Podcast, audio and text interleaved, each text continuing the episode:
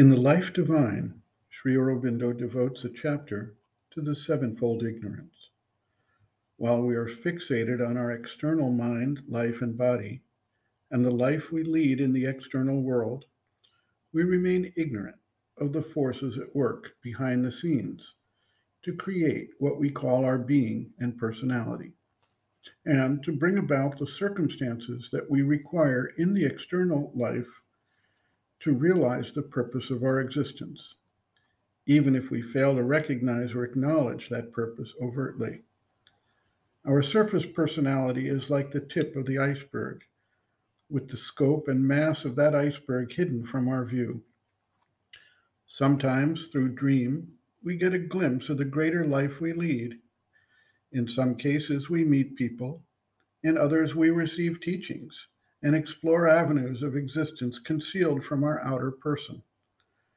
When instances occur that break us free, even momentarily, from the fixation on the outer life, we can experience something of the greater truth of our existence, and we can recognize that what we think, do, and feel in our outer being is caused by forces and circumstances at work on other planes or in other dimensions.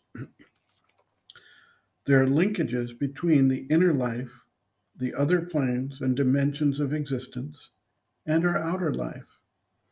The modality of the chakras act as a mechanism for the energy of physical, vital, and mental worlds and forces to directly act upon and impact our external lives.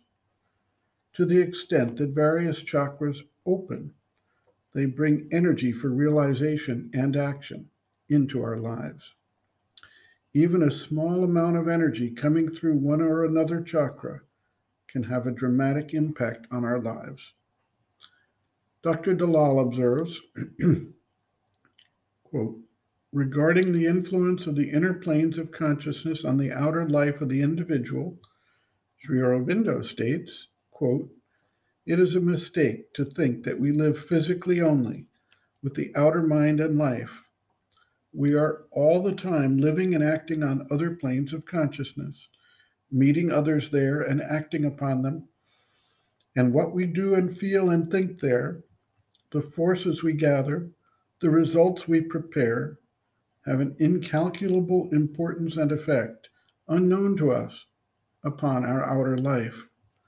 Not all of it comes through, and what comes through takes another form in the physical, though sometimes there is an exact correspondence. But this little is at the basis of our outward existence. All that we become and do and bear in the physical life is prepared behind the veil within us. It, the inner being, is, according to our psychology, connected with the small outer personality by certain centers of consciousness, of which we become aware by yoga.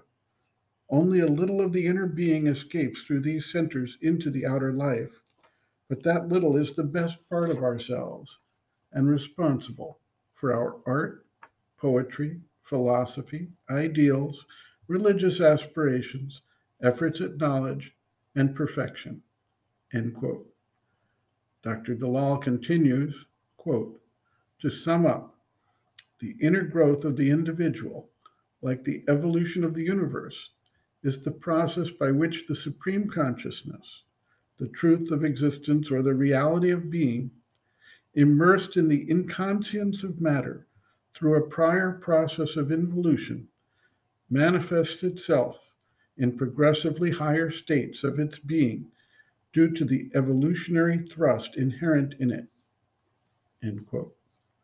Reference Sri Aurobindo and the Mother, Growing Within, The Psychology of Inner Development, Introduction, pages Roman 15 to 16.